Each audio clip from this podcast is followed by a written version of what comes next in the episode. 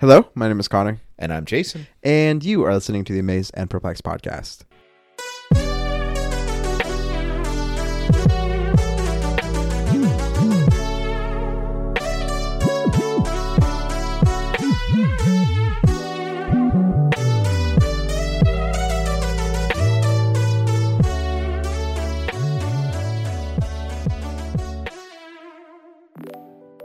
Hey, I just want to say uh, thank you to all of our loyal listeners um, for just being patient with us um, as, you know, especially around the holidays as schedules get kind of crazy and lots of sickness happens and lots of family come into town.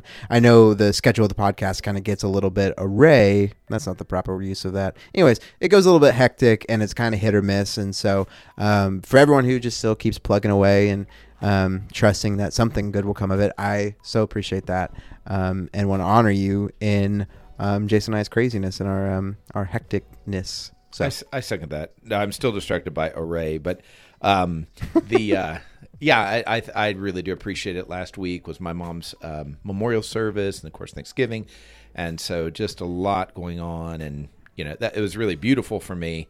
Um, but there is that part when I when I look back, I'm like, oh man, you know, we didn't get to do that. So yeah, thank you. I, I definitely share those sentiments. So today we're going to be looking at uh, Matthew 19, and we'll begin in verse 25. Uh, the disciples there are responding to something Jesus just said. Uh, he's had the interaction with the rich young ruler, which we've covered in previous podcast, and he's talking about the camel and the eye of the needle and things like that. So we're going to pick up in 25 uh, through the end of the chapter because just a lot of good stuff here as far as God's provision uh, and what we can expect. So, starting in verse 25, when the disciples heard this, they were greatly astonished and asked, Who then can be saved? Jesus looked at them and said, With man this is impossible, but with God all things are possible. Peter answered him, We have left everything to follow you. What then will there be for us? And Jesus said, Truly I tell you, at the renewal of all things, when the Son of Man sits on his glorious throne, you who have followed me will also sit on twelve thrones, judging the twelve tribes of Israel. And everyone who has left houses, or brothers, or sisters, or father, or mother, or wife, or children, or fields for my sake will receive a hundred times as much and will inherit eternal life. But many who are first will be last, and many who are last will be first. So, Jason, what amazes you? I think the thing that jumps out is his application of like when he says with God all things are possible and that was just a period then it leaves it for us to think well, what about this? And what about that? You know? And he specifically well Pe- Peter kind of shapes it because his next response is hey what about us? which is a, a funny it, it's pure Peter, you know, in the sense of he immediately personalized it. And of course, it's in relationship to this encounter where Jesus told the rich guy to sell everything, and and so he's like, "Hey, what you know, we've left everything, so what, what's in it for us?" You know, kind of thing. Which is a, I, I appreciate that. It's human response. It's a bit of an audacious response, uh, you know, because when you really put yourself into Peter's shoes here, eh, I mean, this rich young ruler, he knew he was a rich young ruler and he felt the power. And, and I just have to imagine as they're observing this interaction, you know, they don't have um, history, you know, that they're watching this in real time and they're like, and they see themselves like, like they esteem Jesus at this point in the progression, you know, um, of their relationship with him. But at the same time, they've dealt with rich young rulers or not dealt with rich young rulers all their life. Hmm. And so he's just rejected a rich person, which, you know, they've held him in high esteem, then a ruler, which they've held in high esteem, and probably were fearful of. And they watch this this rich Jewish guy get on his knees in front of Jesus, and Jesus still rejects him. And so there's some fear there, I'm guessing. Mm-hmm. And so Jesus immediately, just what's amazing about this is he he immediately makes the application of God can do the impossible by saying, I'm going to provide you family, rich, rich, rich family, which is an interesting answer. You know what I mean? Mm-hmm. He doesn't say, I'm going and, and this is not a pushback on the health and wealth gospel. That's another discussion. I'm simply saying he doesn't say, I'm going to give you millions of dollars or, hey, there's a street of gold at the end of this thing. He immediately, I mean, he does talk about heaven or eternal life, rather, but, but it's not, the family piece is such a standout piece that he'll give you fathers and mothers and sisters and brothers. And I, and I think that's just, I don't know, that, that amazes me how Jesus esteemed it. And clearly, at this point in Jesus' life, he was uh, what do you want to say there? He was estranged. I think it's safe Yeah. to say from his brothers and and mom. And so I don't know. It's just a to me, it's just a really cool interaction, and it's just kind of amazing to me that that's where he goes. You know, he's not like you serve an all powerful God. He's he's also not shaming Peter. For, Why do you make it about you, buddy? You know what I mean? The the other piece that I always think is a little funny is Jesus, you know, dies from Peter's perspective, and where do they go? You know, they're either in the upper room or out fishing, and I'm like, well, you didn't give up all that access to the fishing stuff because here you are fishing. So what does it mean to quote give up everything? Uh, But but the idea is Jesus doesn't even correct him. Jesus is like, yeah, yeah, yeah, yeah, and here's how I'm going to provide it through relationship. Yeah, there's so much you said there that's so good, but you said something that kind of sparked a, a question in my mind. So the disciples think that because this guy has power and is wealthy, that means in that means he's doing something right in the eyes of God, right? Like that that's a that's a pretty fair read of of, of a common Jewish thought, and it seems to be exactly what the disciples think about um, g- the relationship between um, God and wealth, and what that means for a particular particularly wealthy person. And so, what's really fascinating to me is Peter and the disciples seemed like aggrieved that this this particular wealthy person is rejected and for them this is almost a like a i don't know if it's a catalyst but it's like a it, it's a ground shaking event for them because this is somebody who is they they esteem this is somebody who the disciples esteem. This is somebody who they hold in high regard. This is who somebody they think god already holds in high regard because they are so materially blessed. And so there's a question i thought and i don't know if I, I don't know if we've ever talked about this but I wonder what the disciples think about Jesus' poverty. Right? Is it is it in the sense of like, okay, Jesus is poor now. Jesus is living off of, um, you know, Mary and Martha for now, or Jesus is living off their donations now, but eventually he'll have the material wealth. Eventually it will all come, um, and it's it's so it's so fascinating to me that they can be homeless, they can be traveling around, um, living in really poor conditions a lot of the time, um, and are they getting by on the promise of the golden future? Are they getting by on the promise of the material wealth they think is to come? Um, because you would think that the the distinction, right? If they believe Jesus is the Messiah, he's the one that was foretold, he's the chosen one of God. Um, you would think, man, if I'm going to look at what it means to be in a relationship with God, or what it means to to really be in contact with God, I'm going to look to Jesus. Where in this scenario, are the disciples looking at this rich, successful, powerful person as what it means to have a deep connection with God? I think that is great observation. That that idea of getting into their minds and how they would have responded and humanizing that interaction, I think that is a is a I don't know. I think it's fantastic because I, I think I said maybe last time we did this, but when I was processing my mom's faith and you know is she in heaven and this kind of thing, um, one of the things that hit me is you know it's a pretty low bar relatively speaking. You believe in Jesus. The Bible is very clear. You believe in Jesus, and then that belief needs to translate into action in terms of whatever He asks of you. You know what I mean? The hard part of it is continuing to believe when the evidence stacks up against you. You know what I mean? When your life is hard, when things don't go the way you we wanted them to, where the way you understand scripture, it doesn't seem to be bearing out and you may have to make a change. That's really hard because you're talking about core beliefs. And I don't think we usually appreciate from day to day how powerful our core beliefs are. Not what we say we believe or what we should believe, but what we actually believe about ourselves, about God, about life. And I think these guys are challenged on their core beliefs all the time. And I think that actually really explains why Peter goes there because it is like this guy has just basically refused salvation, you know, because he didn't do and Jesus just put a um you talk about high bar, sell everything, you know. That's a real shaker of of core belief. And I think Peter, it's not simply a question of hey, are we in or we out? It's like what happens now? Because we have given up everything. Um at least in our understanding, you know, so what happens now? Yeah, I, I think this is I think we often think, well, the challenge of Christianity is staying pure. Like, I don't sin. Like, if I don't sin, that's the hard part. But it's clear, I mean, from all of our study, people keep sinning. You know, John says, "Hey, if you say you don't sin, you're a liar." You know, what I mean, so let's stop dealing with that as our primary motivator. It's hard to keep believing in God and keep believing in Jesus because they keep challenging our core beliefs. That's the crux of it. People mm-hmm. don't give up their faith because of their sin. People give up their faith because they're like, "How could this work?" I'm not going to believe it anymore. Well, and I think what's really convicting and maybe even compelling about this is I have this compelling picture of like if I could just see Jesus better, if I could just get to the truer what like what Jesus has for me in this situation, what he wants for me, how he wants me to live out being one of his disciples. And we get this picture like there's so much in the way of that, right? Church, um, two thousand years of translate of you know is, is, this the right translation? Is that the right translation? All these people, all these different interpretations, um, and then the whole trying to work with the Holy Spirit and trying to have all these different things rolling through your mind. There just seems to be so much. You're like, man, if I could just be in this position, if I could just like be in the disciples' position. But even when the disciples are standing next to Jesus, they are constantly trying to avert their eyes from the true Jesus.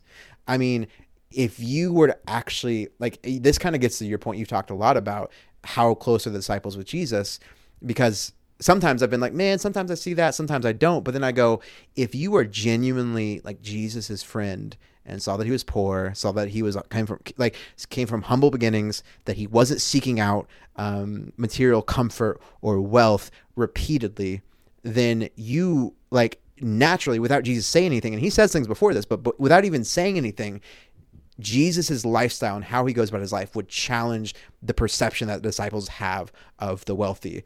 And yet, it seems like here, for them, they aren't really challenged until they hear the actual words and the actions of, of, of Jesus rejecting or, or this man allowing himself to be rejected, um, uh, choosing his, his material wealth over Jesus. And so for me, I, am trying to think about the for me, I I think it's really important to remember that of all the obstacles that come in between me and God, a lot of times it's my own desires, it's my own um, it, it's myself getting in the way, if that makes sense. No, and, and here's what's fascinating to me. I was just uh, while you're while you're talking, I was I was reflecting on verse uh, 27, which is or is that 28? 28. My side is leaving me 28, where he says if you ever think, well, I, have had people say we shouldn't imagine heaven as meeting all our needs, making all our wildest dreams come true. It's going to be all about God, and you know, in the presence of God, we won't notice anything else. I'm like, man, I'll bet you that's true, and I'll bet you it's also true that you should look forward to the role you're going to play, whatever that is. Look at his appeal he says, You, so they're there with this rich young ruler who they perceived as above them in a system that was above them, and they're poor and things aren't getting well. His first statement to them is, I'm going to be in charge of this, and you're going to be second in command. And this makes James and John's perspective about, hey, can we sit on your right and left? They're not making crap up. You know what I mean? I'm allowed to say that word on this podcast. yeah, they're, I, they're not I, making I, stuff I'm up. I'm at a bleep, and I'll let people wonder what you said. but but that idea is is I mean, can I imagine if I'm like, hey, we're going to Canada and things are going to be better in Canada, and, and you're like, well, will it be better? What about if I do this? I'm like, you're going to be in charge of people. You're not not just in charge. You're going to get to judge people. I mean, think about that. If I said, hey, become a Christian so you can judge people. Mm-hmm. You know, we'd be like, "Oh, that's just not about Jesus. Jesus was not about judging people." He mm-hmm. literally says here, yeah. "I want you to look forward to judging people, uh, to to having power." And I don't think he meant the condemning ugliness that. Well, comes, I think, but I, that idea of you will have power. Well, and I think he talk he he starts it off by saying, "At the renewal of all things." Are the disciples in any place to be to receive this reward, to receive this assignment? Of course they're not but at the renewal of all things, when all things are made new and they are living life in the way that it was always meant to be, then you can see yourself in a position of like, man, okay, if I get to sit in whatever the role would be, and I, I mean, it's so hard to know specific what specifically it would look like for even them or for us, but okay, let's just say like let's take this literally, sitting in judgment. Okay, what does that mean when I am fully renewed and I am who I was always meant to be? That means I get to offer love and grace and peace and justice in the fullest way that I was always that was always meant to be um, uh, dealt with. Um, and so obviously this seems like this seems like a nightmare for where Peter and the disciples are right now. But Jesus' view of it is at the renewal of all things.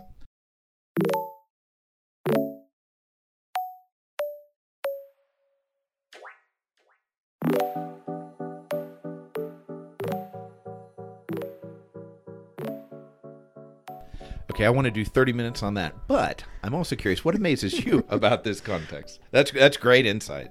Yeah, no, I, I think this is always the most compelling. Like, what amazes me is, um, is uh, I already kind of touched on a little bit, but in 28, Jesus starting this out, um, you know, truly at the renewal of all things, and he goes on to talk about what it will look like and and what their roles will be, and then he goes on to say, um, he goes on to say, uh, for everybody who you know has chosen to follow him will receive a hundred times as much and will inherit eternal life. Um, I-, think for me, one of the main pivotal moments in, in my walk with Jesus was when I realized that God wasn't interested in crumbling up the earth and throwing it away and starting over. That Jesus um, came to came to be the renewal of all things, came to make, fix the world, came to um, came to make things the way they were intended to be and that when he invites us into the kingdom of God, he's calling us to play a part in in in the renewal of all things. And so for me,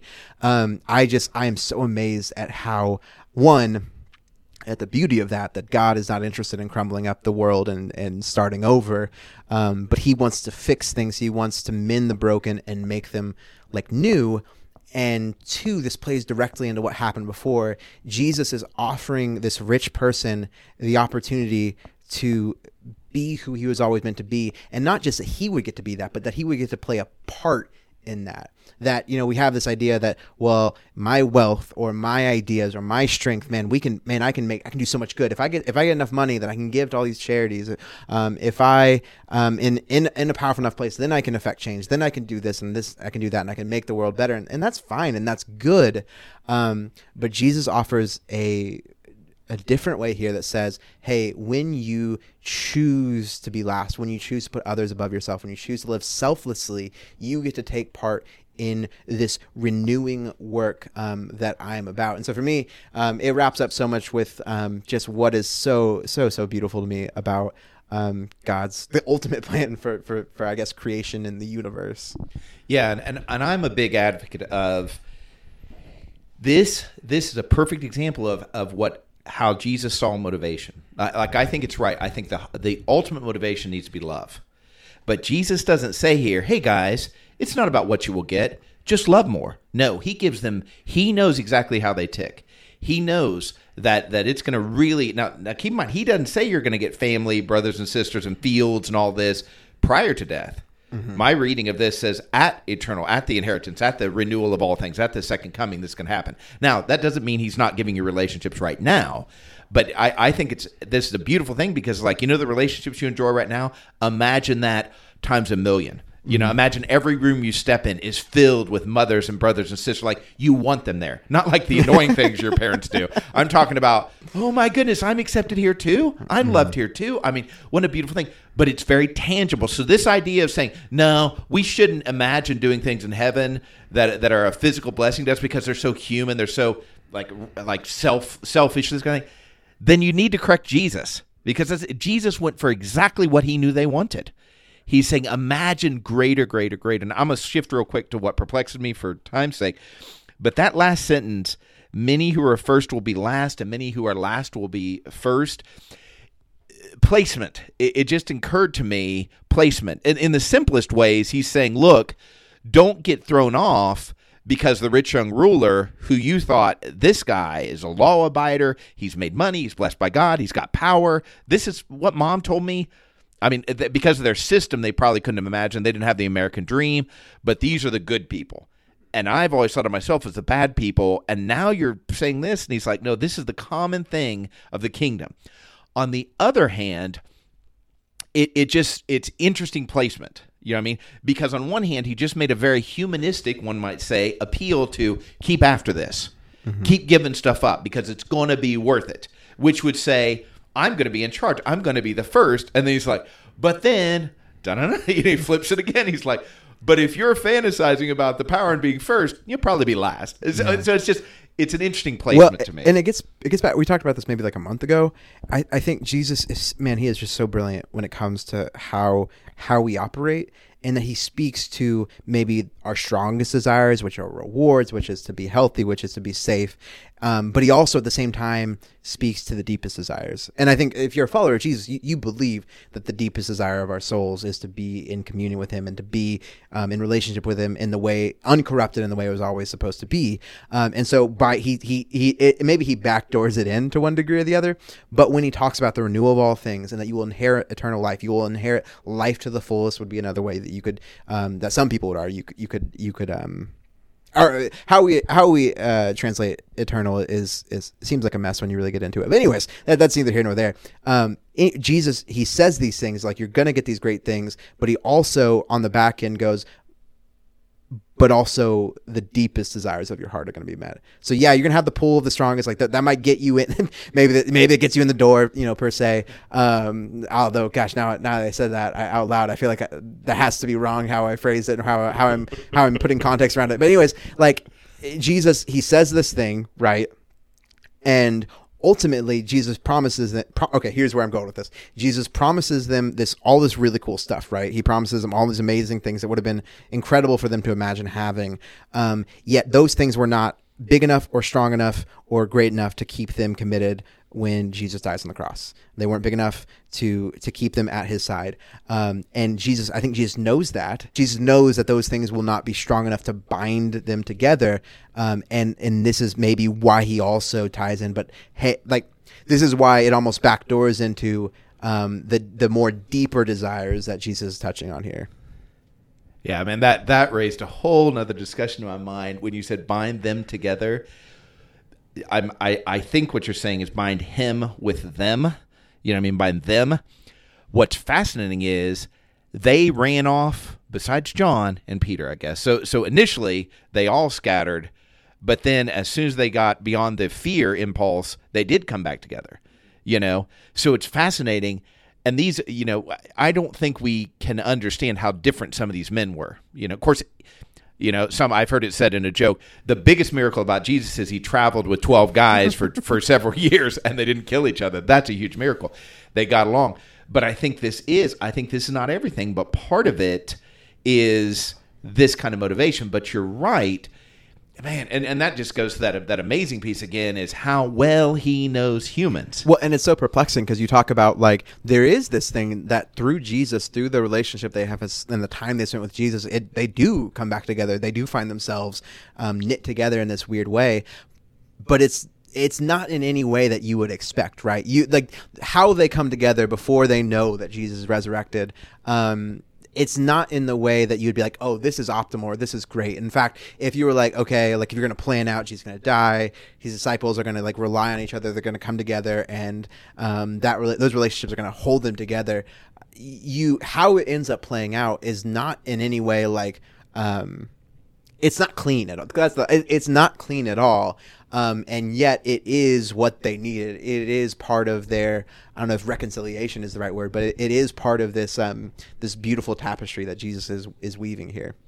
Yeah, that, that's good. I, I do want to say that idea of not being clean and the assumption that everything will be clean. Yeah. I, I hear this a lot in canonization, and it's like if you canonization being, you know, obviously the what books are going to go in the Bible, what's going to be canon, and I think when you look at it, it's a really messy human process, mm-hmm. and and I think a lot of people just assume it should be clean or it's not from God, and I'm like, okay, we can have that discussion, but do you recognize everything was unclean? Yeah. like in term and by unclean i don't mean forbidden i mean it just isn't linear it's not sequential it, it, we judge it out we look back and clean it up in our minds because it's through god's that bird's eye point of view kind of thing. But if you were living that mm-hmm. I, I even think after pentecost and how many of the disciples were actually at pentecost i mean the the 11 were there but i'm just saying you know not every single person he had talked to was there probably. And so it's like how how many years would it go? Is this that right movement? Is this still the jesus movement? You know because he never said serve the widows. You know what i mean? They they did that you know as an add-on you know kind of feeling. And so it And was it- it was it i think you'd experience it as messy all the time. Yeah, now you got this crazy Paul guy telling me this is what religion is. Is now so it's like Yeah. So, and you just you keep you and now it's going to the gentiles? I don't Yeah, no, and and you get, and I think this is so. Um, I think I, I remember reading something uh, of this is also directly speaking to that reality that in the assumption of of the disciples and the Jewish people in general that the Messiah comes and he's going to bring about this earth and and finally the oppressed Jewish people are going to throw off their Gentile overlords, and now they will be in charge. They will lead. They will be the ones that um, they, they will be. I don't know if new empires are, but they will be the ones that are are are over everything. Um, and the Gentiles will be the the least. The people like you know, and and so it's just it's inverting so many different um different thoughts that, that they would have had in the moment. Right. Uh, um, and I I think you could just I think you could just keep adding on to it. Well, for one second, I will say the same angst that kept Jonah from going to the Ninevites is the same angst that would have been present among most of Jesus's, you know, common man there. Yeah. You know, and so to not think that really misses what oppression Yeah. brews. Well, and I think uh, even the story of Jonah. I mean, you, it's all throughout the Bible. Um, our desire for clean cut, um, you know, cookie cutter stories and lives. It's just it's not there in Scripture. And I think, I, you know, you, you you brought up canonization of Scripture. I think the fact that it's not clean, the fact that it is messy, and the fact that the Bible itself is not clean and is messy, um, is one of my biggest comforts in believing that it is the Word of God, because that's what the in the Bible how God works with people is never clean; it's always messy, um, and the the the process of canonization it just it mirrors that. And we might look at other people's life and be like, oh, okay, you know, Jason um, grew up in a Church of Christ household, but then he kind of got lost a little bit when he joined the military, and then found you know eventually found his way back, and now he's a preacher. That's I, I just you know that's that's how somebody might sum up your life. But then you go, how many times in you you know how many times did you like backslide sounds terrible but you, you know what i mean how many times was it was a lot messier than how we make it out to be Yeah. and our assumption is we i think a lot of times we try to do the same thing with the people in the bible we try to make it a lot cleaner than it is um, when that's just not the case and so embrace the mud embrace the dirt Is that the, na- that's the name of the podcast i think We'll, we'll, we'll, keep workshopping it. there was a 2023, there was- embrace the mud. There was a book that I taught in uh, when I was a youth pastor that was called Dirty God, and I, I always uh, I, it, was- this it was not the same ideas we're talking about here, but I always I was like, what a funny. What a, it was a funny book. I'll, have to, I'll define the I'll have to find the cover for it because it was interesting. Anyways, so what perplexes me? So what perplexes me, and then I'll, I'll be we'll be wrapped up here. So it, it's really fascinating to me, and I, I just I can't wrap my head around it. In 26, you know, the disciples have this false idea of of who is in the who is in like who's in the in crowd here. They have this idea that it's the rich people, it's the ones in power. Those are the people that are um, invited to you know to God's party. They're the ones who are already you know stamped their ticket. They've already got they're already RSVP'd. And you would think that Jesus would be like Jesus just said like, hey, it's harder for you know the people that you think are going to enter the kingdom of heaven are already there. Basically, it's harder for them than you know um, than than a camel to enter the eye of a needle. Um, and yet Jesus responds with their questioning of who can be saved. With with man, this is impossible, but with God, all things are possible. And I get that Jesus, there's like some double speak. There's kind of some building on top of things. Like there's kind of some, hey, you might understand this later, but it's just not super. Like you would want to be like, did you not just hear what I said? Like did you not just understand? Like, the, and it's almost like.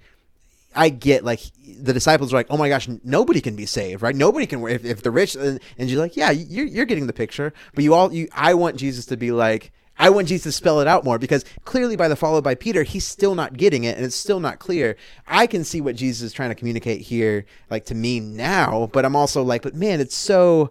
Um, it again, it's so murky. I would say. Yeah, and, and you know, it's interesting. This is not exactly where you're going, but it applies, I think, is that when he says all things are possible, defined by who? You know, I want a, you know, uh, whatever. I want my house payment paid off. So I'm going to sit here and wish for it, and it's going to happen. Like, who, who defines all things? What are valuable? This kind of dynamic. And, and I think it's fair to say context, context, context. He's saying he's asking specifically about, you know, that kind of thing. But I've seen people use this verse to be like, you want to be a doctor and yet you pass out the side of blood and you have no care for your fellow human, but it's going to make you a lot of money. Well, all things are possible in God. I'm like, well, is that really what that's saying there? You know? And I think it, it is, and this goes to a lot of Jesus' sayings that, how do I say this? If I were to say things with the same authority that Jesus said things, I would rightfully be condemned. you know, mm-hmm. and part of it's because I'm not the son of God, which is absolutely true, and I'm grateful for that.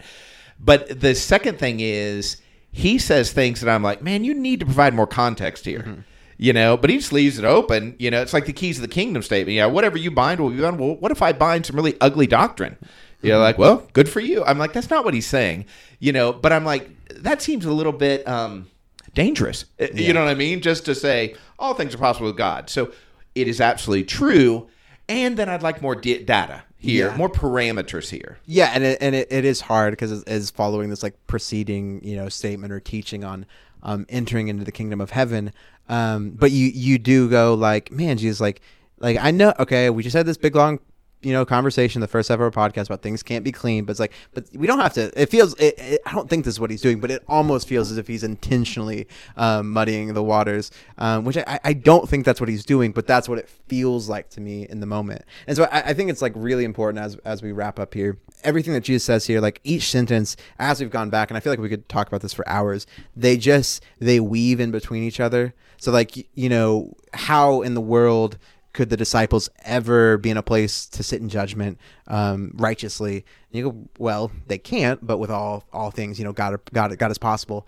How can the first be last and the last be first? And, and with all, you know, and and so there's just so much beauty here um, and you I, I can't even the things we talked about today i can't wrap my head around and i know that jesus is also still working on a dozen things underlying what we talked about today um, and so yeah i, I just want to maybe get out there ahead of it. Like i there i can feel you know when you're speaking you can be like i'm not i'm not getting all the way. There's some there, there's a little bit there's something else to mine here and i'm just for whatever reason i can't see it. And like in the moment it's conversation i'm like there's something here like that like my brain is about to unlock or the holy spirit's about to unlock for me um, but it's just not it's just not happening. And so i just wanted to acknowledge that um, to not be like here's the definitive statement on you know matthew chapter 19 verses 25 through 30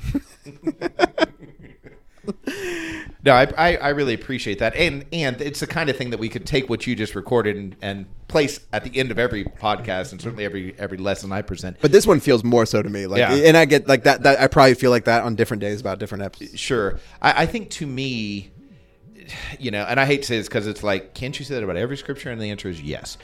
Is that Jesus, and I think God in general, and I think it's underappreciated because historically, preachers and other leaders in church have tried to make it clean. You know, it goes back to that dynamic. And so he, here's the main thing you want to hold on to. Well, is it, it, it- or is that the main thing the speaker wants to hold on to? And there's something different for everybody. Jesus is talking to these 12 people. Now, I think we'd make the case that he should say, but not you, Judas. You know what I mean? But who, who am I to say? I'm saying he, but he said it to Judas. You know what I mean? And and I think that the dynamic here, and and, it's not more I than didn't, what even, I didn't even pick up on that Yeah, yeah. I mean, that there's a whole nother aspect of saying, okay, how does this fit? Bottom line, though, I think it's. I think I feel very safe in saying, Jesus, and this is the application to me. Jesus loves me uniquely, and He loves you uniquely, and somehow He loves the eight billion people on Earth. You realize we hit eight billion recently? Uh, yeah. yeah. He, he i just have been rounding up for a while yeah, so- I have too. It's it's like when I say, yeah, I'm enjoying 2023. like, it's actually been started it's yet. actually been it's actually made me mad when people have been seven billion. I'm like, no, it's yeah, exactly. It's seven point. But anyway, but that idea of he he loves us so much and he understands us better than we understand ourselves. So when he speaks, even when if you and I hear the exact same scripture, if we were to really process what we've heard, we've heard two different things. Mm-hmm. Because that's how he loves us through his living and active word because it is very general and simultaneously very specific. And I think he's what what I take away is God knows what I need to keep me motivated and so that's helpful and he also knows i get scared. Am i really saved? Is this it? If they get scared and they're right there with jesus better believe i'm going to get scared sometimes. And he wants me to step back take a deep breath and let him tell me what the specific motivation is for today. Thank you for listening. Grace, peace, and love.